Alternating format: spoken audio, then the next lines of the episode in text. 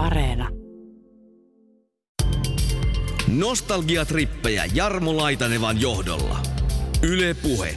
Kevyet mullat. Kesäspesiaali. Lautapelit veikkaan, että aiheuttaa monille ihmisille semmoisia aika lämpimiäkin tunneelämyksiä. Nyt kun puhutaan siitä, mitkä ovat kaikkein merkityksellisimpiä tai tutuimpia pelejä suomalaisille, niin mitäs lautapeli opas.fiin päätoimittaja Mikko Saari, minkälaisen luettelon tähän voisit laittaa? No ei kai sitä voi aloittaa muualta kuin Afrikan tähdestä. Ja Kimble on varmasti äkkiä listalla alias. Siinä oikeastaan ehkä se kolme suurinta. Ja sitten on pitkä lista tämmöistä sanotaan P-sarjaa, sitten tulee Hotelli, Pekingin mysteeri, HeroQuest, Monopoly, Trivial Pursuit, näitähän riittää. Tämä on ilmeisestikin aika laaja maailma, että kun me mietitään, että me tunnetaan ehkä itse muutama peli tai, tai vajaa kymmenen peliä, mutta niitä on ilmeisestikin olemassa ihan hirveän paljon. No sanotaan näin, että mä oon itse pelannut noin puolitoista tuhatta peliä ja tuota, tuolla maailman tietokannoista löytyy hyvinkin kymmeniä tuhansia pelejä kirjattuna. Että aikamoinen suo lähteä tarpomaan kyllä, jos meinaa kaikki haltuun ottaa. Kyllä. Tuossa jo nimiä tuli mainittua heti alkuun, varmasti kaikille tuttuja. Tuo jaottelu olisi hyvä ottaa tähän alkuun. Miten erilaisia peliä on olemassa? Voiko niitä jotenkin jakaa genreihin? Totta kai, että kyllähän niin ihan samalla lailla kuin kirjallisuudessa ja muussa kulttuurissa on, on genrensä ja luokituksensa, niin lautapeleissä samoin, että et vähän riippuu keneltä kysytään, että jos joltain peliharrastajalta kysytään, niin sieltä tulee niin hieno jakosta, jakosta jaottelua, ettei mitään rajaa, mutta jos nyt ihan semmoista tavallaan ihan tavan tallaajalle aukenevaa jaottelua lähtee, niin äh, esimerkiksi Suomessa vuoden pelipalkinto, niin siellä jaetaan vuoden lastenpeli, vuoden peli, joka on tavallaan niin kuin vuoden perhepeli, sitten on vuoden strategiapeli ja vuoden partypeli. Että nämä on niin aika hyvä jaottelu, että on lastenpelit, perhepelit, aikuisten pelit kautta strategiapelit ja sitten partypelit. Tarkoittaako partypelit tämmöistä pelkkää viihtymistä? Joo, sieltä on tämä äh, Trivial Pursuit ja muut tietovisat, sitten nämä Aliaksen tapaiset, tämmöinen hölmempi kohotus. Entäs se suosio taas näiden eri genrien suhteen? No varmasti toi lastenpelit on ehkä semmoinen, mikä Mä oon vähän kuullut, että se vuoden lastenpelipalkinnon voittaminen on niin taloudellisesti kaikista isoin potti. Ja sitten mä luulen, että se partypelikin on, on hyvin, hyvin suosittu, suosittu kategoria ja varmaan se strategiapeli sitten kaikista vähiten, että se on, se on pienimmän piirin juttu. Tähän kuulostaa siltä, että Suomessa pitäisi jakaa lautapeli Finlandiat. Saataisiin vähän arvostusta alalle eri kategoriassa. Kyllä, kyllä. Nämä tietysti tämä vuoden peli, peli on tämmöinen alan oma palkinto ja sitten on tietysti peliharrastajien myöntämä pelaajien valinta – palkinto, missä, missä on sitten kanssa ylevät pyrkimyksensä, mutta, mutta kyllä joku lautapeli Finlandia, mutta toki sitten jos sen täytyisi olla suomalaiselle pelille nimenomaan, niin se on aika pieni joukko vielä, vielä tänä päivänä, ihan, ihan täysin suomalaisia pelejä. No mikä se suhde lienee sitten, kun sä puhut tuossa, että sä oot noin puolitoista tuhatta peliä pelannut, niin montako niistä on suomalaisia? No se taas vähän riippuu siitä, että millä tavalla se määritellään, että mikä on suomalainen peli. Että periaatteessa lautapelin tekemisessähän on niin kuin kaksi osapuolta, että siinä on suunnittelija ja julkaisija. Niin onko se suomalainen peli, jos molemmat on suomalaisia tai riittääkö, että toinen on suomalainen? Meillä on ollut ehkä vähän semmoinen tämä, että, että, että meille riittää, että, että jos suunnittelija on suomalainen, että se on se tärkeimpi. Niin suomalaisten suunnittelijoiden pelejä niin ilmestyy vuosittain varmaan alle kymmenen. No ei hirveän monta. Ei ole kovin paljon, että se, se on äh, semmoinen aika niin kuin nouseva, nouseva alue, että kyllä niin kuin pelisuunnitteluun on, on tosi paljon enemmän ja enemmän kiinnostusta, että se on nyt niin kuin viime vuosina tavallaan löydetty, että et, et lautapelien suunnitteleminen on, on itse asiassa aika mielenkiintoinen harrastus itsessään, mutta tota, se on nyt vielä, se ei vielä näy julkaistuina peleinä, mutta mä luulen, että joskus viiden vuoden päästä tilanne voi olla toinen. Kun puhutaan yleensä ottaen peleistä ja pelisuunnittelusta ja kaikesta tästä pelibisneksestä, niin mielihän heti harhailee sille polulle, että se liittyy tämmöiseen niin kuin nettipeleihin tai online-pelaamiseen tai elektroniseen pelaamiseen. Eli onko vähän käynyt Mikko Saari kuitenkin niin, että tässä lautapelit ovat vähän niin kuin jääneet sitten ikään kuin tämän isomman, rahakkaamman bisneksen jalkoihin? Joo, siis Kyllä, että niin kuin, toki lautapelipuolellakin on nämä tämmöiset markettipelit, joita nämä isot kansainväliset pelifirmat tuuttaa markkinoille, just tämä Monopoly ja tämä, tämä hyvin kaupallinen osasto siellä nyt tietysti vähän liikkuu enemmän rahaa, mutta sitten nämä enemmän peliharrastajille suunnatut pelit, niin ne on aika, aika pientä bisnestä noin taloudellisesti, niin sillä se ei tietysti hirveästi lehdistöä kiinnosta, kun, kun videopeleistäkin, niin sielläkin puolella tuskaillaan siitä, että kun siitä ei oikein puhuta taidelajina, vaan siitä puhutaan, puhutaan silloin, kun on joku ongelma tai silloin, kun joku tekee sillä tosi paljon rahaa. Ja lautapelit ei oikein tuota ongelmia eikä oikein tee rahaa, niin se ei sit, se mediaa noin yleensä kiinnostaa sen kaksi viikkoa ennen joulua ja siihen se sitten taas jää se kiinnostus. Lautapelit voidaan jakaa luokkiin esimerkiksi pelien pelaajamäärän, satunnaistekijöiden mukanaolon tai pelikokemuksen perusteella. Lautapelit voidaan jaotella myös iän perusteella. Lastenpelit, perhepelit, aikuisten pelit, harrastelijoille suunnatut pelit, seurapelit ja yhteisöpelit. Niin, tämä on siis aika karua, jos mietitte vaikka urheilua. Niin viihdearvo tulee sitten siitä, että ne palkkiot on nyrkkeilyssä tai formulassa tai tenniksessä tai golfissa isoja. Mutta sitten kun mennään jokin naisten urheiluun, mikä voisi olla urheilullisesti hienompaakin, niin se ei kiinnostakaan yhtä paljon yleisöä, koska ei raha liiku. Kyllä, ja sehän tavallaan tähän pelaamiseenkin nivoutuu tästä niin kuin joskus aikaisemmin siis puhutaan, sanotaan 1800-lukua ja näin, niin, niin silloinhan oli vallalla hyvinkin tämmöinen käsitys, että, että pelaaminen on ihan, ihan niin kuin lasten puuhaa ja aikuiset ei voi tehdä sitä missään nimessä, paitsi jos siinä on rahaa, niin sitten, sitten se on niin kuin täysin hyväksyttävää ajanvietettä. Vaikka olisi kuinka pienet panokset, niin kun on rahapanokset mukana, niin, niin sitten se on aikuisten homma. No sekö selittää monopolin ja hotellipelien suosion? Varmasti se on, se on ihan legitiimiä bisneksen pyörittämistä, niin heti sopii. Sä puhut tuossa jo aikaisemmin, Mikko Saari, tai mainitsit lautapeliharrastajat. Osaatteko yhtään tässä lautapeliseurassa, mihinkä sinäkin kuulut, niin arvioida sitä, että minkä verran tämmöisiä kovan luokan harrastajia Suomessa mahtaa olla?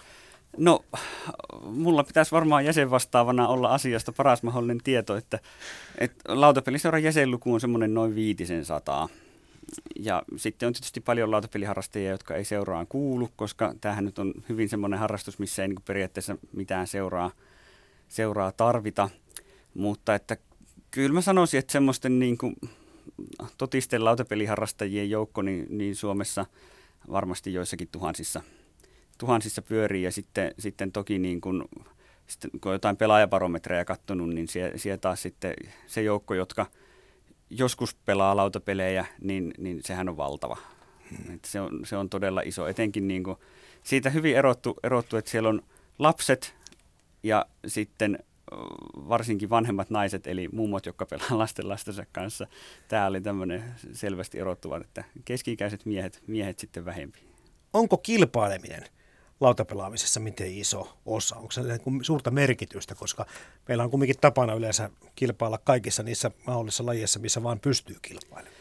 No kyllähän sitä tota, kilpapelaamistakin on ja Suomessakin järjestetään vuosittain lautapelaamisen joukkue SM-kisat, joka on tämmöinen niin yleis, yleiskilpailu ja sitten tietysti yksittäisten lajien SM-turnauksia, mutta nämä on käytännössä aika pieniä juttuja, että suosituimpiinkin niin, niin tulee joitakin kymmeniä osallistujia että näissä ei ole niin mistään isoista jutuista kyse. Varmaan siksi, koska siellä ei edelleenkään sitä rahaa liiku, että palkinnot on melko vaatimattomia, mutta kyllä Suomella on, on, on aina Saksaa lähetetään, lähetetään MM-kisoihin sitten, sitten edustusjoukkue – mutta tota, tämmöinen organisoitu kilpailu, niin, niin ei se lautapelipuolella kauhean iso juttu ole, mutta toki sitten se kilpailullisuus itsessään yksittäisen pelin sisällä, niin se, se on varmasti monille semmoinen iso ja tärkeä juttu, minkä takia harrastus ylipäänsä kiinnostaa.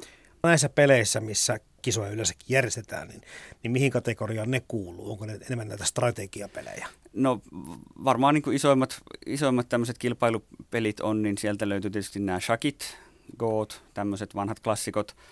Ja sitten keräilykorttipelit, Magic the Gathering on sellainen, että, että, että siitä voi niin kuin, sitä voi pelata ihan ammattimaisesti kilpailu, kilpailumielessä ja kertaa turnauksia maailmalla ja pelata rahasta.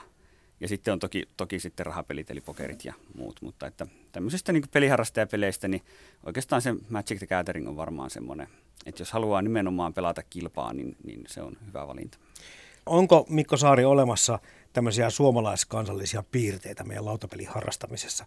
Lähinnä mietin sitä, että veikkauksessa tietysti on vähän hyvää hyvä tietokin, tuota pohjatieto saattaa auttaa kyllä eteenpäin, että oikeita riviä arvaillaan. Mutta me ollaan kovia lottoamaan. Ja jäin miettimään, että kun ei tuossa Afrikan tähdessä ja Kilvessäkään sen niin kuin suurempaa järkeä lopulta ole, kun ihan tuurista on kysymys, niin korostuuko tämä jotenkin meillä, että me ollaan oltu enemmän tämmöisiä niin kuin tuuriin kuin tietoja ja taitoon luottavaa porukkaa? En mä tiedä. Toisaalta Suomessa on kyllä niin kuin, niin kuin ihan hyvä tämä tietovisailuperinnekin, että, että kyllähän monet kaipailee televisioon takaisin niitä vanhoja kun Tupla ja kuitti. tietovisoja, missä, missä tota, just, että tiedolla pärjää. Niitähän kovasti kaipailtu ja pupivisakulttuuri on vahva ja näin, että kyllä, kyllä sekin puoli varmasti elää ja toisaalta nämä tuuri, tuuripelit on kyllä ihan missä vaan, kun katsoo, niin ne on ne suosituimmat pelit, että – Mä oon jonkin verran vertailu, että suomalaisten peliharrastajien mieltymyksiä peliharrastajiin maailmalla ja on siellä jotakin, jotakin eroja.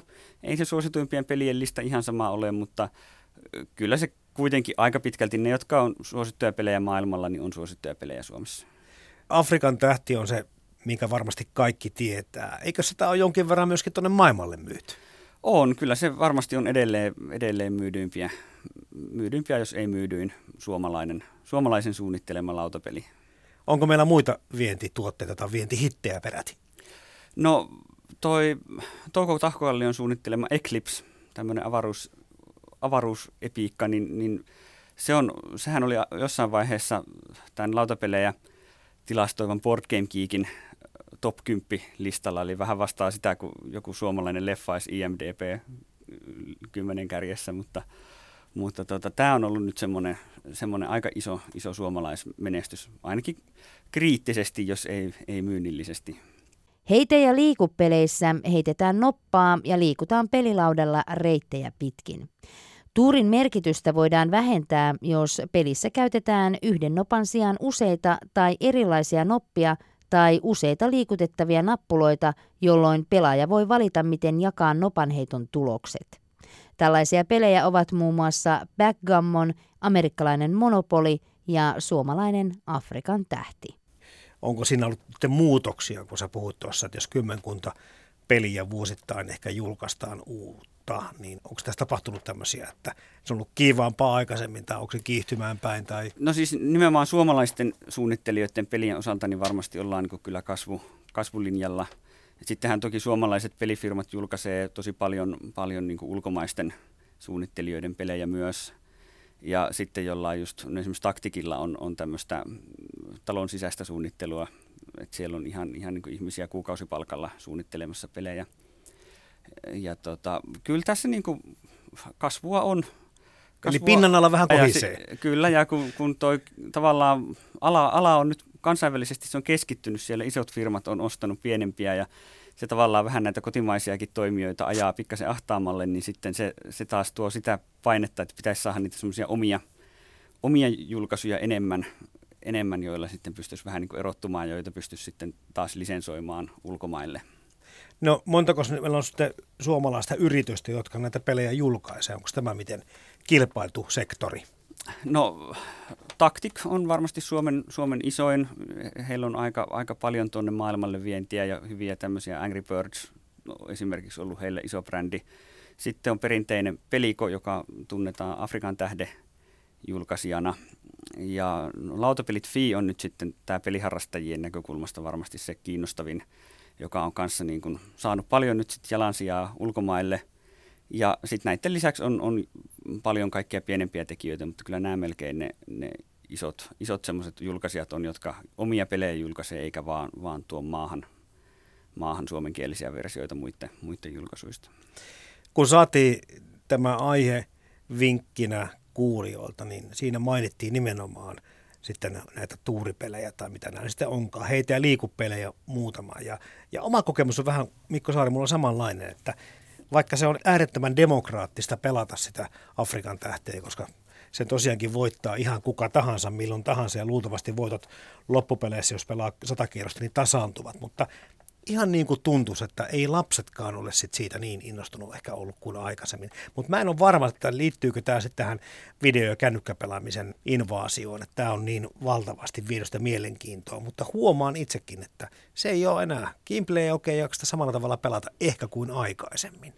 Joo, kyllä mä oon huomannut sen kanssa, että, että Kible nyt on muutenkin semmoinen peli, että sitä tulee aina jollekin paha mieli, kun pelataan. Että Afrikan tähti meillä on nyt ollut semmoinen, että, että kun se mummolasta löytyy, niin kyllä sitä siellä aina joka kerta, joka kerta saadaan pelata. Se on onneksi semmoinen, siinä on kuitenkin ne tavallaan tuuripeli hyvät puolet, että se on aika, aika jännittävä, jännittävä peli, peli mutta tota, kyllä se vähän toi niin kuin, tuommoisen perinteisen tuuripelin vetovoima niin varmaan pikkasen on laskussa, että, että kyllä niin kuin lastenpeleiltäkin odotetaan, odotetaan vähän enemmän. Että se jotenkin se semmoinen perinteinen mielikuva, mikä ihmisillä lautapeleistä on, niin se on vähän jumiutunut vanha-aikaisiin kuvioihin, että niitä just, että heitä noppaa ja liiku radalla pelejä, niin niitä on kuitenkin ollut, ollut parisataa vuotta suunnilleen jo tässä, tässä niin kuin markkinoilla, niin, niin näitä voisi niin kuin, että ala on kuitenkin jatkuvasti menee eteenpäin ja uutta kehitetään ja uusia lastenpelejäkin tulee ja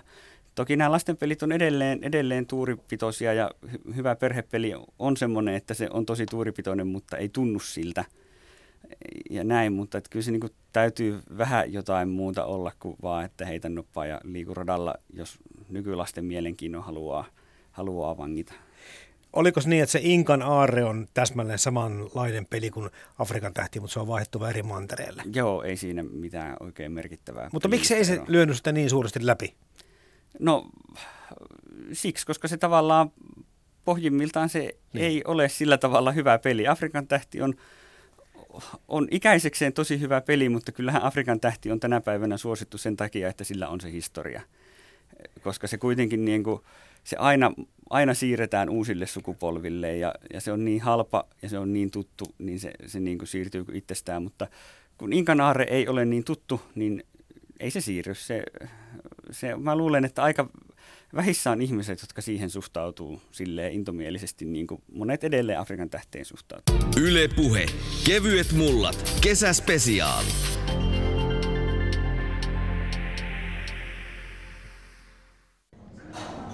Kansalliskirjaston viileissä ilmastoidussa saleissa on lautapelinäyttely. Nopista bitteihin 200 vuotta suomalaista pelaamista ja vieressäni istuu Jussi Omaheimo, sä oot ollut tekemässä tätä näyttelyä. Me tuossa jo kierros käytiin tekemässä siellä ja kiinnittyy huomioon muutamankin eri seikkoihin, mutta ehkä nyt aloitellaan noista vanhoista peleistä, vanhimmista peleistä ensin. Joo, meidän vanhan, vanhin peli tuossa näyttelyssä on Rotfellan, joka on vuodelta 1819, että siitä on just 200 vuotta. Se ei tosin ole suomalainen peli, ihan niin vanhaa suomalaista peliä meillä on vielä löydetty meidän kokoelmista, mutta tota, eikä, eikä ymmärtääkseni Suomesta muutenkaan, mutta tota, se on Tukholmasta, mutta se kertoo sen ajan myös lautapeli tuulien tulemisesta, eli Ruotsista sen 1800-luvun peleistä suurin osa Suomeen tuli. Ja sitä noin varhaiset pelit Suomessakin, mitkä tehty on, niin ruotsin kielellä lienee nekin tehty alun perin. Joo, kaikissa noissa vanhoissa peleissä on sekä suomen että ruotsinkieliset säännöt ja lauta, että, että tota, on, niistä, on niissä ne myös suomenkielisiä, kaikki ei ole pelkästään ruotsinkielisiä, mutta ruotsi oli silloin iso kieli. No tiedetäänkö sitä, että mitkä on sitten Suomen ensimmäisiä tai ihan peräti ensimmäinen lautapeli tai peli? Aiheesta on kauhean vähän tutkimusta. Et ei oikeastaan tiedetä. Öö, Niklas Nylund tuolta pelimuseosta on puhunut, että mm, Aava-Saksa-peli olisi Suomen ensimmäinen lautapeli. Tota, mutta se on meilläkin kyllä kokoelmissa, mutta me ei laitettu sitä näytteille, kun se on Suomen pelimuseossa Tampereella nähtävillä. Tämä on tosi kiinnostava se miettiä sitä kokonaishistoriaa, että milloin nämä on Suomeen tullut ja missä suomalaiset pelit on ensimmäiset tehty ja millaisia ovat olleet, mutta koko lautapelaamisen tai pelaamisen historia, niin tuskin on ihan tarkkaan selvillä, mistä se on lähtenyt ja, ja miten vanhaa se on, mutta kai se on kuitenkin tuhansia vuosia vanhaa tämä pelikulttuuri. Joo, kyllä kai yleisesti ajatellaan, että pelaaminen on yhtä vanhaa kuin inhimillinen kulttuuri on. Että kyllä se on sellaisia ihan perustoimintoja niin kuin antropologisessa mielessä ihmis, ihmiselle ja ihmiskunnalle. Että se tuommoisten lautapelien historia ainakin onkin 5000 vuotta vanhaa. Että muistaakseni viime syksynä esimerkiksi löytyi jostain tuolta Venäjän lähistöiltä esimerkiksi 4000 vuotta vanha niin sanottu 58 reikää niminen peli, joka tota, joka oli kuviteltu aikaisemmin, että se on enemmänkin Mesopotamian alueella pelattu, mutta se oli jo silloin levinnyt jo pidemmälle kuin mitä tutkimus oli osannut aavistella. äkkiä tulee mieleen se, että kun tietää, että noppapelit on ollut hyvin suosittuja. Mutta tämä on siis ihan lautapeli, mistä sä puhut. Joo, kyllä. Eli siihen on tehty pelilauta. Et kyllähän noppia on tosiaan heitelty pitkäänkin, ja, mutta että ihan laudalla pelattavia pelejä. Englanniksi se termi on board game, ja sitten puhutaan niin kuin pöydällä pelattavista peleistä. Mutta niin kuin lauta on ollut ennen kuin pöytiä on keksitty, niin on pelattu maassa. Mikä on sitä vanhin peli, mitä Jussi oma heimo on itse pelannut? Aika vaikea kysymys. Jotkut sellaiset perhepeleitä, mitä on lapsena pelannut, niin ne on ilmeisesti vanhempia. Että äh, jotain afrikkalaisia pelejä esimerkiksi on melkein joka kodissa, jotka on sakin ja myllyn ja tämmöistä tyylisiä. Ne on varmaan pelihistoriallisesti ajatellen niin kuin vanhimpia. Ei esineinä, vaan siis peleinä, alkulähteinä. Mutta näitä sakkia, tammia, myllyä yhdistää se, että ne on tämmöisiä taktisia pelejä. Siinä niin kuin taidoilla on paljon enemmän merkitystä kuin tuurilla. Mutta nyt kun tuossa katsottiin noita pelejä, mitä tänne pelimuseonkin, niitä vanhempia on kasattu, niin oliko sitten niin, että ne taisi perustua sitten enemmän niin kuin tuuripelaamiseen? Joo, kyllä noin niin meidän näyttelyssä ja suomalaisessa lautapelaamisessa, tonnehan on valittu niin teemallisia pelejä, niin niistä suurin osa on tosiaan tällaisia heitä noppaa ja liikut tyylisiä. Ja nehän perustuu ihan puhtaasti tosiaan siihen, mitä se noppa näyttää. Et niissä ei ole semmoista taidollista elementtiä ollenkaan ja se pelimekaniikka muutenkaan yleensä salli minkäännäköistä kauheasti mitään taidon ilmaantumista. Noi pelilaudat itsessään oli ihan jo ne varhaisimmatkin niin kuin ihan hienon näköisiä ja, ja kyllä niihin on selvästikin aikaa ja vaivaa käytetty, kun on kehitetty. Osaatko sanoa Jussi sitten jotakin muita ominaispiirteitä, kun se on sitä heitä ja liiku periaatteessa noudattelevia, mutta on kyllä muita tämmöisiä yhteisiä tekijöitä ihan vanhemmilla suomalaisilla peleillä. No tosiaan ne on graafisesti hirveän tärkeitä, tai ne on ollut niin tärkeitä esineitä, ne on tehty huolella, niissä on hienot kuvat ja niitä on mietitty vaikka ei pelimielessä, pelimekaanisessa mielessä ei ole mietitty, mutta että niillä on ollut tällainen, usein tällainen uutisfunktio, eli ne on kertonut asioista, jotka on joko opettavaisia tai ajankohtaisia hyvin usein. Mutta kaikissa peleissä on tämä melkein tämä matkustuselementti ollut mukana. Joo, 1800-luvun lopun ja 1900-luvun alun pelit oli tällaisia matkustustyylisiä pelejä. Matkustaminen oli tietysti siihen aikaan kovin eksoottista puuhaa, että se on ollut niin kuin kuuminta hottia päästä vaikka naapurikylään Suomen laudalla, Et kun ei oikeasti kauhean pitkälle pötkitty kotikunnasta ja kylästä. Ja sitten Torpassa, kun joskus sitä pelattiin sitä peliä, niin ainut tapa tosiaan matkustaa oli tämä pelilauta. Näin, joo, valokuvaaminenkin on vielä siihen aikaan kauhean yleistä. Eli ne oli myöskin erittäin hienoja tota, tällaisia tiedonvälityksellisiä kokonaisuuksia. Te olette kerännyt tänne kansalliskirjaston näyttelyyn myöskin tämmöisiä näitä pelivälineiden ja pelien lisäksi vähän tämmöisiä muistoja. Mitäs tiedetään sitten siitä, että ketkä näitä varhaisimpia lautapelejä Suomessa ovat pelanneet? No, jonkin verran valokuvia on tosiaan, ja ne on, niitä on tuolla näkyvillä tuolla meidän näyttelyssäkin seinillä, että on saatu niitä pelaajien kasvoja sitten näkyville. Ja pelejä on vähän sitten riippuen siitä, että millaisista peleistä puhutaan, niin niitä on pelattu eri, eri tota, sosiaaliluokissa ja e, eri ikäiset ihmiset on pelannut. Että varsinkin vielä varhaisemmissa peleissä niin on se, että niitä on pelattu yhdessä niin, että ei ole ollut niin lasten pelejä ja aikuisten pelejä, vaan on ollut vain pelejä, jotka on tullut jaettua yhteistä kulttuuriomaisuutta. Sotapeleissä johdetaan omia sotajoukkoja. Pelinäyttämönä on usein jokin todellinen sotanäyttämö, kuten ensimmäinen tai toinen maailmansota.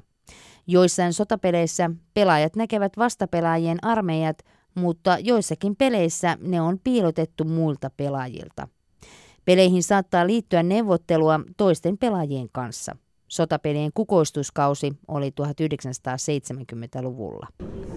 No missä vaiheessa sitten alkoi tämä pelilaudat ja yleensäkin koko pelikulttuuri haarautua siihen malliin, että tuli lapsille omat ja kenties aikuisille, aikuisimmille omia pelejä? Se on tuossa toisen maailmansodan jälkeen, suurten ikäluokkien aikaan. Silloin, silloin lautapeleissä tapahtui selvä käännös siihen, että niitä alettiin lapsille suuntaamaan. Sotien aikaan siis peleissä on vielä hirvittävästi propagandaa ja ne perustuu tällaisiin aluevalloitustyylisiin niin kuin pelimekaniikkoihin, mutta että sotien jälkeen sitten pelit muuttuu vähän opettavaisimmiksi, kiltemmiksi, kivoimmiksi ja vähän tylsemmiksi. Mutta toi on jännä ajatella, koska ihan ensimmäisenä ei tule mieleen se, että lautapelit jollakin tavalla kuvastaisi ajankohtaisuutta. Ja nyt kun tässä tehtiin tuo kierros tuolla teidän nopista bitteihin 200 vuotta suomalaista pelaamista näyttelyssä, niin ihan selkeästi näkyy sen, että naparetkien aikaan sitten tehtiin semmoisia naparetkiin liittyviä pelejä, ja sitten sota-aikaan tehtiin sota-aikaan liittyviä pelejä. Joo, ja ainoa tutkimus, joka aiheesta on tehty, niin Henna Ylänen on kirjoittanutkin siitä, että näyttää siltä, että niissä peleissä on jopa otettu kantaa enemmän kuin sanomalehdissä siihen aikaan. Eli ne on päässyt jopa sensuurin läpi sen takia, että ne on ajateltu, että ne on vaan, vaan pelejä tai jotain vastaavaa. Eli sen takia ne on aika raflaavia nämä ristiretki bolsevismin vastaan tyyliset pelit, joita tosiaan näitä äsken tuolla. Ja ne pelithän on siis, esimerkiksi sodan aikaiset pelit on usein tullut, ne on julkaistu sodan aikana, eli mikä tuntuisi nykypäivänä ei mahdolliselta, että jos on sota menossa, niin siitä aletaan saman tein myymään koko perheelle iloista viihdepeliä. Mitä me tiedetään tästä suomalaisesta pelisuunnittelusta ja sen varhaisvaiheesta? Tuolla oli upeita lautoja painettu vanerille näitä tämmöisiä pelilaudan kopioita ja muuta. Tosi hienoja taideteoksia ja niissä oli paljon viittauksia suomalaiseen historiaan ja ihan koko maailman kulttuurihistoriaankin Robinson Crusoesta lähtien. Mutta ketkä sitten näitä pelejä alun perin Suomessa lähtivät edes suunnittelemaan? Siitä ei oikeastaan mitään tietoa. Muutamasta niistä peleistä meillä on tietoa, että ne, ketkä ne on tehnyt. Ja yllättäen aika monen pelin tekijänä on ollut itse asiassa nainen ja jonkinnäköinen opettajatyylinen ajatus tai joku vastaava. Kuvittajista on tietoja jonkun verran, mutta varsinaisesti mitään siitä prosessista, että kuka on niin tehnyt ja suunnitellut ja kasannut sen kokonaisuuden, niin niistä on tosi vähän tietoa. Vanhoista sanomalehdistä ollaan löydetty jonkun verran jotain pieniä vinkkejä siitä, että mistä, kuka olisi niiden takana, mutta niin se on aika monen ero sitten tähän päivään, kun mietitään, että pelisuunnittelijat on sitten itse tähtiä omalla alallaan ja heidän nimelläänkin on niin merkitystä sitten sen pelin suosion ja yleisyyden kanssa. Ja sitten kun me ei tiedä sitä vanhosta oikeastaan mitään. Kyllä, siinä on ihan valtava käppi, että tosiaan vasta tuossa niin modernin lautapelirenesanssin aikaan, eli 90-luvun puolivälistä eteenpäin, niin silloin pelisuunnittelijat on saanut nimensä pelilaatikoiden kansiin. Mm. Ja sitten niitä tosiaan nykyään ostellaankin niitä peliä sen perusteella, että kuka ne on tehnyt, mutta tuohon aikaan on ollut hyvin erilaista. Mietin omaa lapsuutta, niin kyllä niitä tiettyjä varhaisvaiheen ping-pong elektroniikkapelejä alkoi olla kotona, mutta näistä lautapeleistä en muista kyllä, kun tämän Sakin Myllynen Tammen. Tai semmoisen monipelilaudan, missä olikohan viisi vai kuusi tämmöistä samantyyppistä peliä ja muuta. Mutta niitä löytyi siihen aikaan varmaan lähes jokaista suomalaista kodista. Löytyykö teiltä? Ei taida olla. Me, mulla on kotona, on pelannut lasten kanssa koko 20 vuotta kun ne on nyt ollut olemassa ne lapset, niin erilaisia pelejä, mutta ei me kyllä ole koskaan pelattu myllyä eikä tammea eikä sakkiakaan. Että monta sataa peliä mulla on kotona, mutta ne on kyllä kaikki näitä uudempia ja parempia pelejä. No niin, se on kova, kova väite, jos on kuin Sakistakin parempi peli, mutta kerro Jussi oma hieman, mitä teidän perheessä sitten pelataan? No meillä on pelattu esimerkiksi Village-nimistä peliä viime aikoina ja itse asiassa useamman vuoden ajan aika paljon. Me ehkä tykätään sellaisista peleistä, joissa on niin kuin hyvä toimiva pelimekaniikka ja hyvin kirjoitetut ohjeet, mutta ei ehkä kaikkein vaikeimmista, vaan sellaisista, jotka ruokkii tällaista tarinankerrontaa siinä ohessa. Ja tässä pelissä on tosi hauskaa juttua yleensä lentää sitten, että jotkut työläiset tekee sitä ja tätä ja kaiken näköisiä asioita, niin siihen kasaantuu oikein sen tarina aina siihen pelin ympärille. No sä oot myöskin pelitutkija, Jussi Omaheimo. Minkälaista ajanvetettä pelaaminen, ennen kaikkea lautapelaaminen sitten on? Kyllä se on just sellaista vähän tarinankerronnallista, mutta kuitenkin haastavaa. Eli sulla on kuitenkin peli ja sä yrität voittaa sen. Ja se, mikä niin kuin lautapeleissä on ylivoimaisesti varmaan kaikkein houkuttelevinta ja minkä takia 200 vuoden aikana ei ole mitään ihan järkyttävän uutta uutuutta niin kuin tullut tähän pelaamiseen, niin liittyy siihen, että, niitä, että se sama idea on edelleen olemassa. Sulla on se konkreettinen käsin kosketeltava peli, jossa erilaisia nappuloita ja nippuloita ja niitä saa liikutella. Ja, ja sitä pelataan yhdessä saman pöydän ympärillä. Pöytähän on aina ollut paikka, jonka ympärille perhe tai muu sakki kokoontuu niin se on varmaan se viehätys siinä. Yle Puhe. Kevyet mullat. Kesäspesiaali.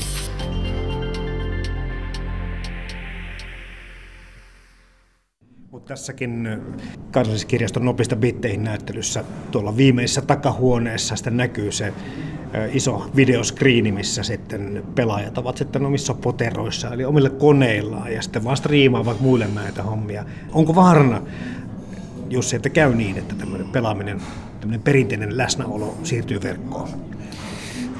Jonkun verran lautapelejä pelataan verkossa. itsekin pelaan esimerkiksi Carcassonnea, mutta siinä on semmoinen kilpailullinen vietti sitten enemmänkin, että se on aika abstraktia pelaamista. Että kyllä mä näkisin, että tämä lautapelien voima liittyy nimenomaan siihen, että ne on konkreettisia esineitä ja se tilanne on konkreettinen ja siinä kerrotaan tarinoita. Mutta tämähän nyt ei poista sitä, etteikö yhtä konkreettinen tilanne olisi vaikka se striimaaminen verkon yli. Siinä on yhtä lailla läsnä ihmisiä, niin jakaa jonkun pelitilanteen. Ne pelit vaan yleensä ei ole siis niin kuin käsin kosketeltavia pelejä, vaan ne on virtuaalisia, niin kuin digitaalisia pelejä, mitä siinä jaetaan. Mutta se jakamisen, löytämisen ja yhdessä tekemisen riemu on ihan sama. Mm. Periaatteet säilyvät samanlaisina, vaikka vähän toimintatavat saattaa muuttua. Jos nyt mietitään tätä koko lautapelaamisen historiaa, mitä tässä nyt teilläkin näyttelyssä on esillä, niin voisiko tässä vetää sitten jotain isompia linjoja? Lähinnä viittaan siihen, että, että taisit tuossa mainitakin jo, että kun lasten kulttuuri alkoi erkaantua tästä normaalikulttuurista, tuli tämmöiset yksinkertaiset onneen tai tuuriin perustuvat pelit, että mitenhän niille on käymässä. Tuntuma on vähän se, että ihmisiä, jotka lautapelejä harrastavat, niin ei välttämättä, heille ei niinku riitä se pelkkä Afrikan tähti. Joo, näin se on. Kyllä, kyllä se on poistuvaa.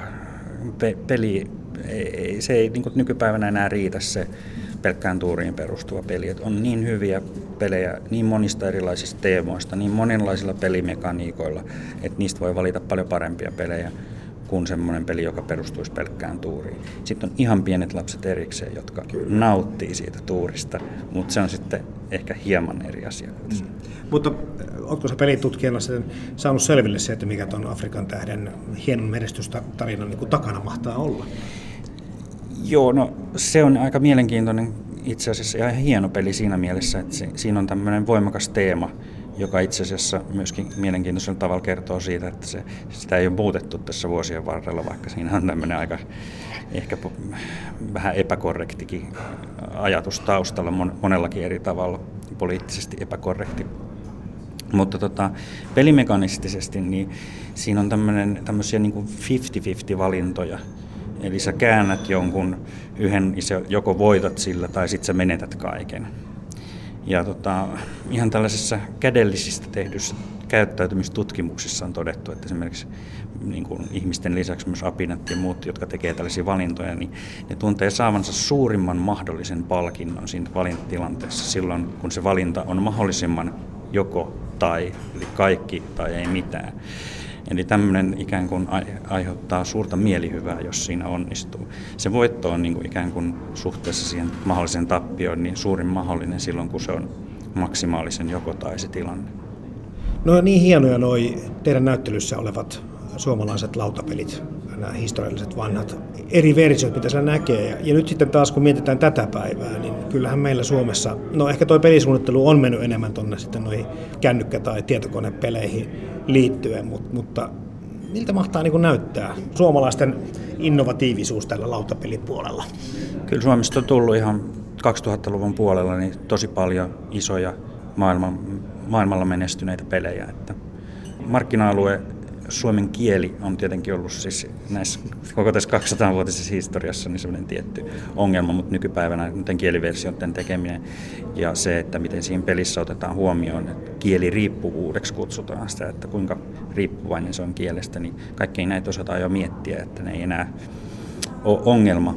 Niin tota, kyllä mä näkisin, että suomalainen lautapelienkin kehitteleminen on nyt kovemmalla tasolla kuin koskaan. Et ehkä ne vanhojen pelien graafinen ilme ja se käyttögrafiikka, joka niihin on tehty, niin sitä on kyllä ehkä vaikea ylittää uusin, uusien kanssa. Että siellä on kyllä sellaisia niin hienoja kappaleita, mutta tota, pelimekanisesti ja pelisuunnittelullisesti niin ollaan kyllä huipulla vasta nyt.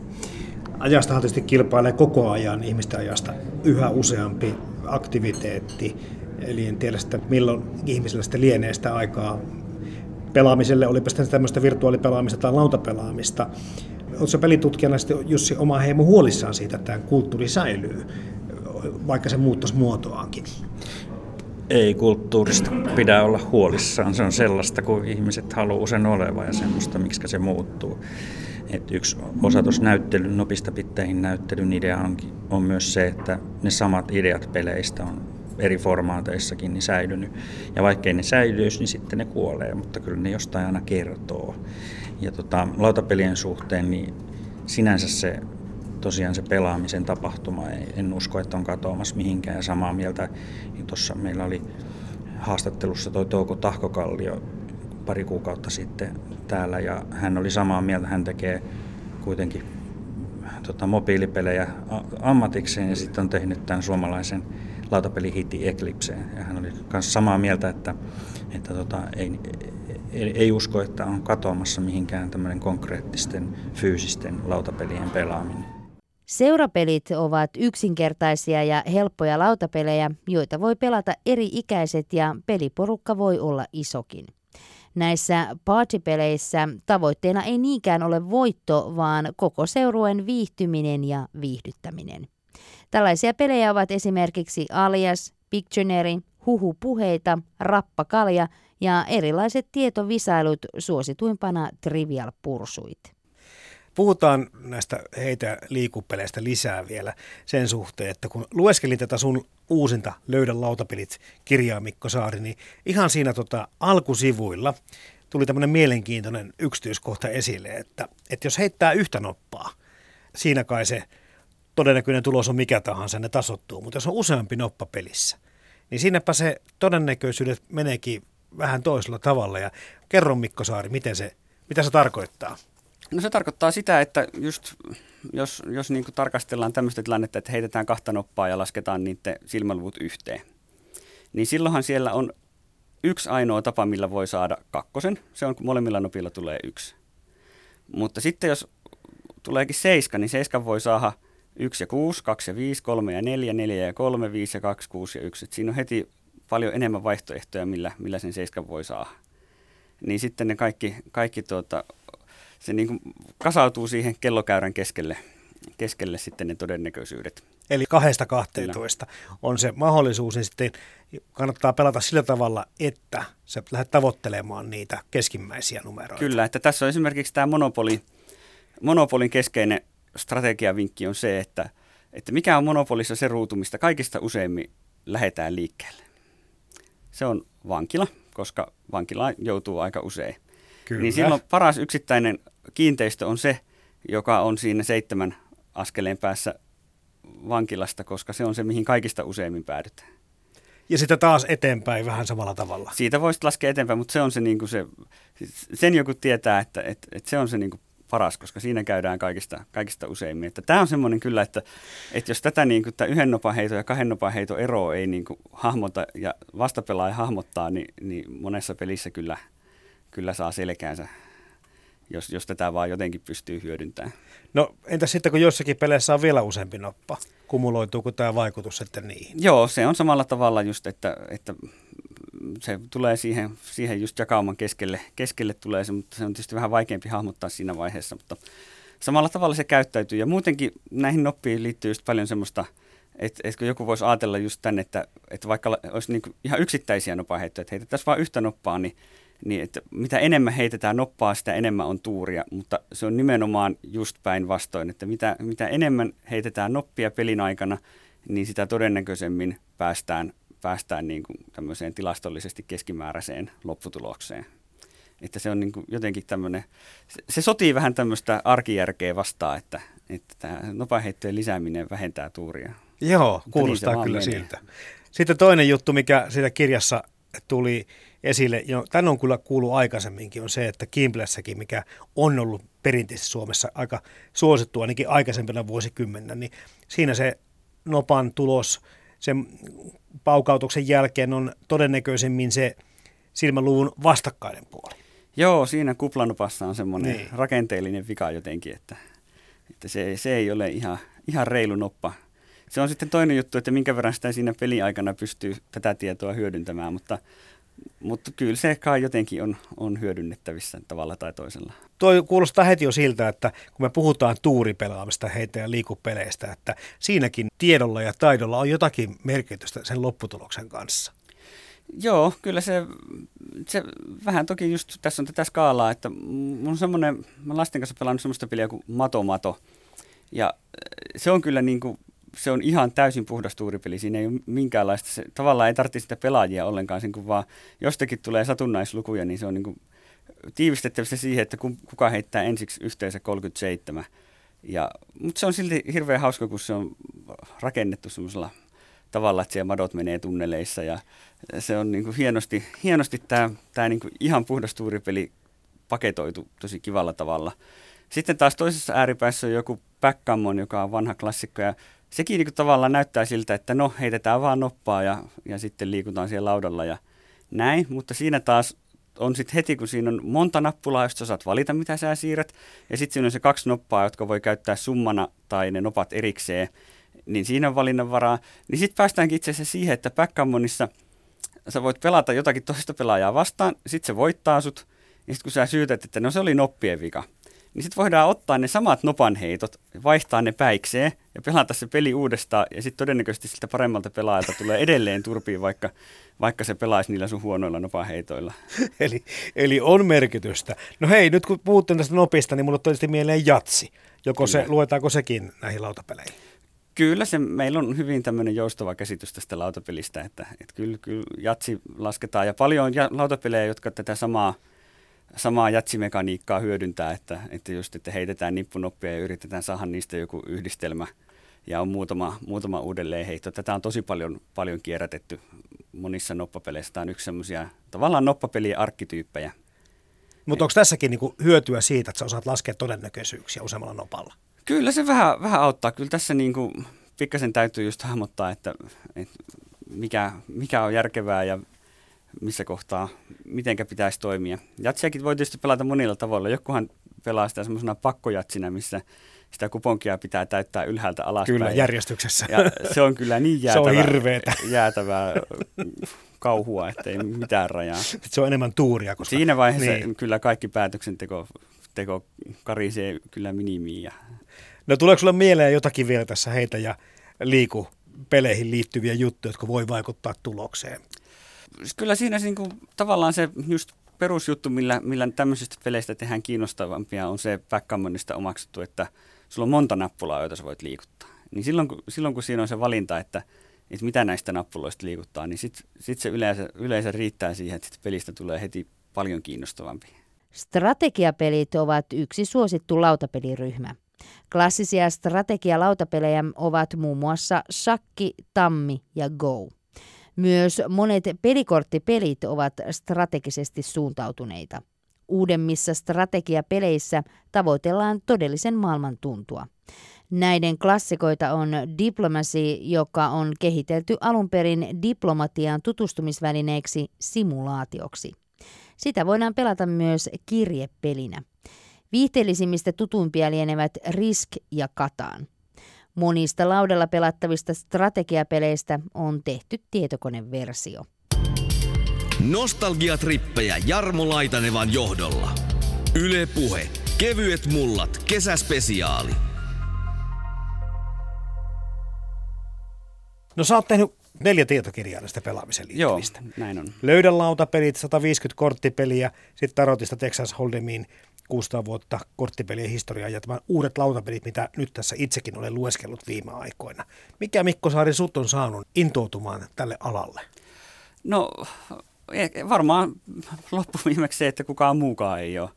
Et, et kukaan muukaan ei tästä lautapeliaiheesta aiheesta kirjoittanut ja korttipelikirjatkin on pääasiassa tuontitavaraa ja, ja uusintapainoksia tosi vanhoista kirjoista, niin, niin mulle nyt on silleen tosi luontevaa prosessoida asioita kirjoittamalla niistä ja mä oon muutaman kirjan verran kirjoittanut tavaraa nettiin, niin, niin olisi nyt ihan mukava saada, saada kirja, sitten kirjaankin paketoitua näitä juttuja ja, ja sitten oli, oli sopivasti suhteita, että oli aikaisempi, aikaisempi kollega päätyi kustannuspäälliköksi kustantamoon ja pyysi, niin siitä se sitten lähti. No puhutaan kohta tästä lautapelien evoluutiosta lisää, mutta tietysti kiinnostaa se, että, että samalla tavalla kuin ehkä osa lautapeleistä on katoamassa tai että suosio on hiipumassa, mutta korttipelit, siinä on se toinen osa-alue, joka, joka tulee mieleen siinä, että siinä on kyllä, mummo löi kyllä pasianssia ja pelattiin Maijaa tuota, niin, niin kauan kuin vielä hän elossa oli. Ja se taito jollakin tavalla mulle siirtyi, mutta ei enää omille lapsille ne ole siirtyä. Miten tuota katoavaa kansanperinnettä mahtaa korttipelit Mikko Saari olla? Kyllä ne on niin kuin, tässä on tavallaan tämmöinen niin kuin, ehkä monessa asiassa tämmöinen tyypillinen globalisaatio kehityskulku, että tietyt harvat globaalit jutut kasvattaa suosiotaan ja sitten kaikki tämmöiset paikalliset erikoisuudet pikkuhiljaa kuihtuu pois. Että kyllä korttipelinkin puolella niin kyllä niin pokeri voi tosi hyvin. Vaikka Mutta se on raha. Siitäkin isoin puumi meni toki ohi ja sitten tota, Bridge on ihan elossa oleva peli, vaikka sielläkin tietysti ehkä kerhoissa voi keski-ikä olla mitä on ja näin, mutta että kyllä niin tämmöiset isoimmat kansainväliset pelit on ihan täysin elinvoimaisia – mutta kyllä nämä paikalliset erikoisuudet, niin kyllä ne vähän ruukaa olla katoamaan päin, että, että, että kyllä mä sen itsekin olen huomannut, että, että mä oon itse kanssa saanut, saanut vanhemmilta ja isovanhemmilta jonkin verran korttipeliperintöä, ja tota, mutta ei se ole hirveästi eteenpäin siirtynyt. Että meillä, meillä on kuitenkin nämä lautapelit, lautapelit ja tavallaan kaupalliset korttipelit on, on sitä niin kuin syönyt sen kaiken tilan ja, sitten toisaalta tämä mun, oma, oma mielenkiinto, niin mä oon taas sitten niin omaksunut kirjoista tämmöistä ulkomaista, ulkomaista erikoisempaa korttipelikulttuuria ja sitä kyllä vähän siirtänyt kanssa sitten eteenpäin. Mutta että tämmöinen niin suomalainen korttipeliperinne, niin vähän se kyllä, jonkin verran pelataan kavereiden kanssa, kanssa korttipelejäkin, mutta, mutta ei tätä suomalaista perintöä ihan hirveästi. Ja kyllä sittenkin ne korttipelit helposti jää, jää tota, kaupallisten – kaupallisten korttipelien ja lautapelien jalkoihin. Niin ja kun miettii sitä omaakin historiaa sitä, että ristiseiskaa lyötiin kyllä tosi monena viikonloppuna, kun oli tylsää eikä ollut mm. tekemistä. Ja musta tuntuu, on että vähemmän niin, tylsää. Juuri näin. Tekemistä on koko ajan niin paljon kyllä. ja aktiviteettia niin paljon, että tässä on nyt yksi asia, mikä varmasti joutuu kilpailemaan on. ja ehkä vielä häviää. On, kyllä tämä, tämä on näitä, missä älypuhelimet ja mm.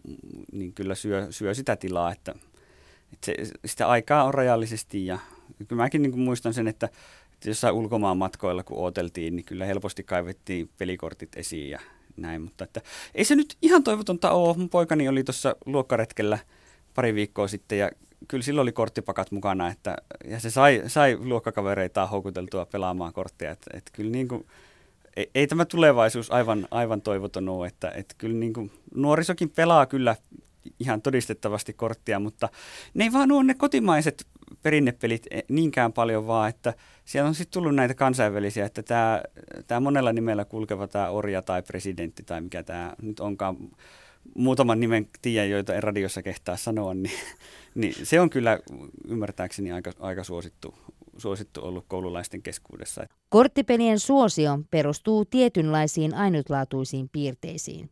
Kortit ovat pieniä, ne tulevat helposti mukaan ja ovat usein visuaalisesti viehättäviä. Kortit antavat myös mahdollisuuden kehittää monenlaisia erilaisia pelejä, joita lisäksi pystyy pelaamaan jopa 12 pelaajaa kerralla. Lisäksi kortit mahdollistavat pelaamisen useissa joukkueissa. Korttipelit ovat myös nopeatempoisia, eikä yhteen pelikertaan yleensä kulu kuin muutamia minuutteja kerrallaan.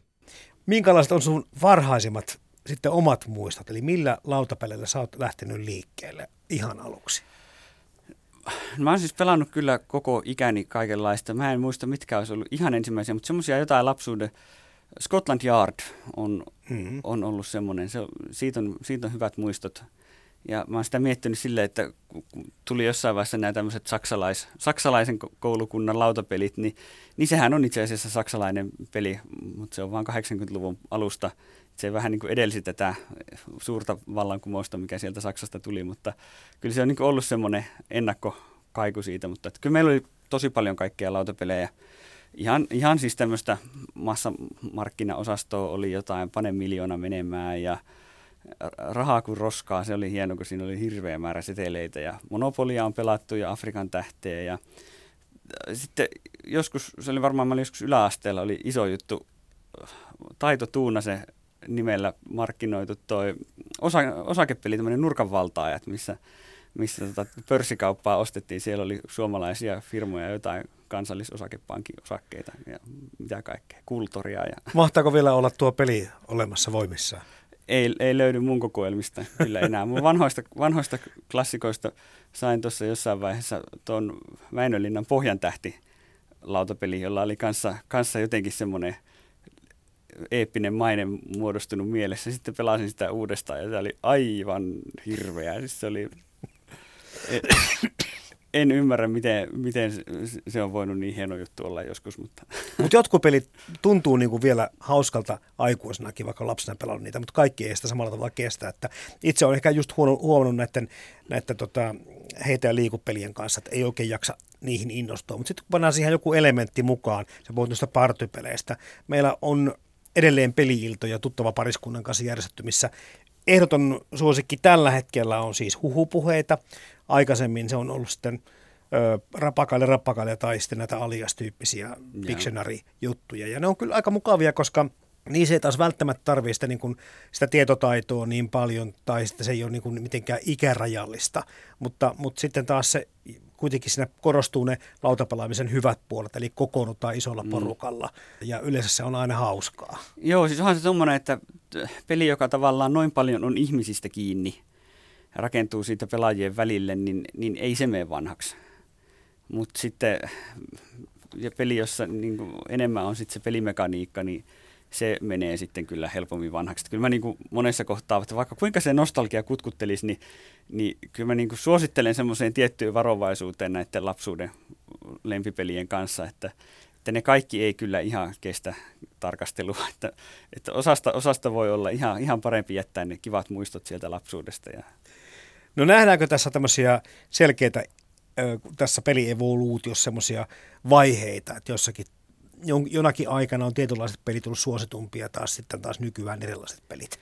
Kyllä siitä niin kuin huomaa semmoisia kerrostumia tavallaan. Se, se voi olla monenlaisista syistä, että minkälaiset aiheet on suosittuja tai että jos joku vaikka joku tietty julkaisija on tosi aktiivinen ollut johonkin aikaa ja tehnyt tietyn tyyppisiä pelejä. Että esimerkiksi no vaikka 60-luvulta 3M, joka nyt monille varmaan tuo mieleen lähinnä postit-laput ja teipit, niin 3M äh, teki 60-luvulla semmoisen fantastisen hienon aikuisten lautapelisarjan, joka oli niin kuin tosi semmoista vakavasti otettavaa aikuisten, aikuisten lautapeliä. Ja, ja siitä nyt on pari peliä jäänyt sille elää, elää, ei ne kaikki nyt niin timanttia ollut, mutta, mutta se oli esimerkiksi semmoinen niin kuin trendi, joka sitten meni ohi, 3M lopetti lautapelien tekemisen, niin niin, niin sitten tavallaan se, se oli semmoinen ilmiö, että vastaavaa saatiin sitten ottaa sen jälkeen parikymmentä vuotta ennen kuin nähtiin uudestaan.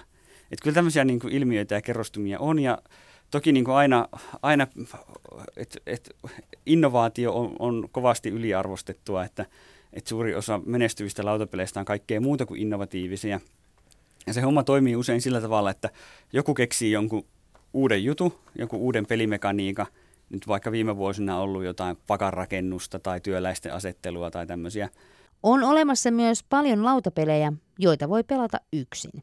Kyseessä voi olla puhtaasti yksin peliksi suunniteltu peli tai monin peli, jossa pelaajat pelaavat yhdessä pelimekaniikkaa vastaan. Tällöin peliä voi pelata usein yksinkin. Esimerkiksi monia sotapelejä on mahdollista pelata yksin ja vain yhden pelaajan pelattavaksi tarkoitettuja sotapelejä onkin runsaasti. Ensimmäiset pelit, jotka sitä käyttää, niin ei välttämättä ole ne parhaat, mutta sitten kun joku tulee, joka on silleen menestyvä, niin sitten sitä ruvetaan kopioimaan. Ja sitten voi olla, että se, joku niistä alkuperäisistä voi olla hyvä, mutta sitten voi olla, että ne joku kopiot sit jalostaa sitä ideaa sillä lailla eteenpäin, että se taas niin kuin saa uutta potkua ja, ja silleen pikkuhiljaa tämä niin kuin peliala kehittyy sitten, kun näitä uusia pelimekaniikkoja sitten yhdistellään vanhojen kanssa erilaisilla tavoilla ja hiotaan eteenpäin, niin kyllä tässä niin kuin jatkuva kehitys, että sehän se onkin, että tavallaan semmoinen suuren yleisön kuva lautapeleistä on, on tosi pahasti jumeutunut jonnekin vaikka 80-luvulle suunnilleen ja ei niin kuin ollenkaan nähdä sitä, että tämäkin on, niin kuin, kuitenkin tämmöinen osa-alue, joka on kehittynyt viime vuosikymmeninä tosi paljon. No puhutaan nyt tästä nykyistä peleistä. Tuossa tuli semmoinenkin, niin kuin, tai törmäsin tämmöisenkin, että on semmoisia yhdistelmäpelejä, että ei välttämättä kaikki ole enää siinä laudassa ja siinä niissä nopeissa ja niissä palikoissa, vaan se toimii netissä ja kaikkea muuta. Siinä on niin erilaisia elementtejä mukana. Onko tämä jo niin kuin tyypillistä, Mikko Saari, että se leviää, pursuilee, rynsyilee. Kyllä näitä niin kuin on, on, paljon on suunnittelijoita, jotka just pohtii, että miten tätä niin kuin tietokonepuolta tähän saadaan ympättyä. Se on vähän semmoinen mielipiteitä jakava aihe, että jotkut suhtautuu tosi fanaattisesti, että, että ei yhtään mitään, mitään niin kuin digitaalista meidän lautapeleihin, ei ikinä mitään. Mutta sitten tässä on toisia, jotka on tosi semmoisia innovatiivisia pioneereja ja kehittelee näitä. Ja kyllä näissä on niin kuin ihan hyviä, hyviä toteutuksia nähty, että yksi tämmöinen suunta esimerkiksi on, että kun on ollut tämmöisiä pelejä, missä yksi pelaajista on pelinjohtaja, joka vaikka, jos on vaikka tämmöinen perinteinen luolaholvissa rymyämispeli, mitä nyt on ollut, vanha HeroQuest esimerkiksi hyvä esimerkki, niin siellähän oli yksi pelaaja, oli pelinjohtaja, joka ohjaa niitä hirviöitä ja muut on sitten sankareita, jotka siellä seikkailee. Niin sitten voidaankin tehdä niin, että se, sulla onkin siinä se tabletti joka toimii pelijohtajana ja sanoo, että nyt, nyt kartta näyttää tältä. Ja jos kartta kootaan vaikka palasista, niin se voisi pikkuhiljaa näyttää, että nyt kun te menette tänne, niin sieltä aukeaa sitten tällaista. Ja sitten tulee tämän näköisiä hirviöitä ja ne hirviöt tekee sitä ja tätä, niin kaikki pelaajat voi olla sitten niitä sankareita. Niin se on mun mielestä aika hyvä malli. Se, se on toiminut ja se, jos se on hyvin tehty, niin se myös tekee tosi helpoksi siihen peliin sisään pääsemisen, kun se ei oikeastaan tarvitse osata niitä sääntöjäkään hirveän hyvin, koska sitten se laite sieltä sovellus kertoo, että – miten se homma toimii. Et kyllä tämmöisiä on tosi hyviä, mutta kyllähän ne osa on vielä vähän semmoisia, että kaipaa kehitystä. Sitten on tämmöisiä niin kuin autosovelluksia myöskin paljon, koska näitä samanlaisia pelejä, mitä pelataan laudalla, niin esimerkiksi meillä Trivial Pursuit on, on aika yleisessä käytössä automatkoilla. On paljon helpompi kysellä kännykästä ne kysymykset ja, ja kun se, että niitä pelikortteja jaetaan sitten siellä pitkin Kyllä. takapenkkejä ja muita. Joo, ja sitten niin kuin mobiili pelien kehittäjät on tosi hyvin löytänyt, löytänyt lautapelit, että on paljon ilmestynyt niin kuin lautapelien mobiiliversioita.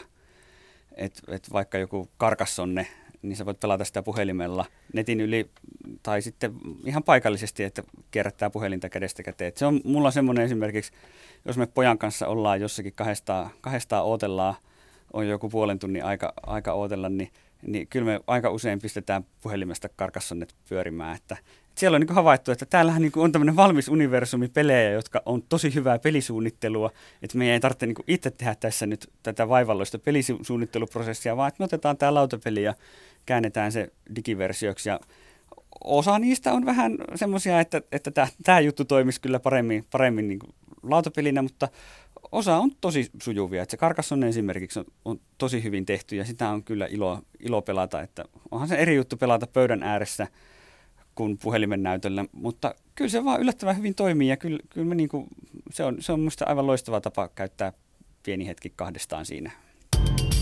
Nostalgiatrippejä Jarmo Laitanevan johdolla. Yle Puhe. Kevyet mullat. Kesäspesiaali.